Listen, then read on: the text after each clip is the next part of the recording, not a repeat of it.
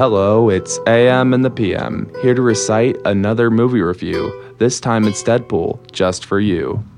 Better than Passion of the Christ, while being half as nice. A love story, ages old, with a modern pace, about a guy in a red suit who covers his face. Ryan Reynolds plays a hottie with one indestructible body. A clear, small hero budget, but it won't help you judge it. With cursing and swearing and boobs, this movie's not for babies or noobs. Still, it stays truer to its source, with a hard blowing and a striking force. Wink, wink. Regardless, imagine an R rated movie about a superhero who's oh so groovy. He loves Christmas, he hates Francis, he just wants justice. His face may be screwed up beyond repair, the makeup budget wasn't spared.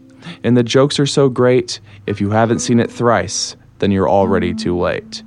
If you want something sweet and or nice, this movie ain't for you. Can't wait for Deadpool 2. 10 out of 5 stars. And now for another classic haiku. This one's about Fight Club.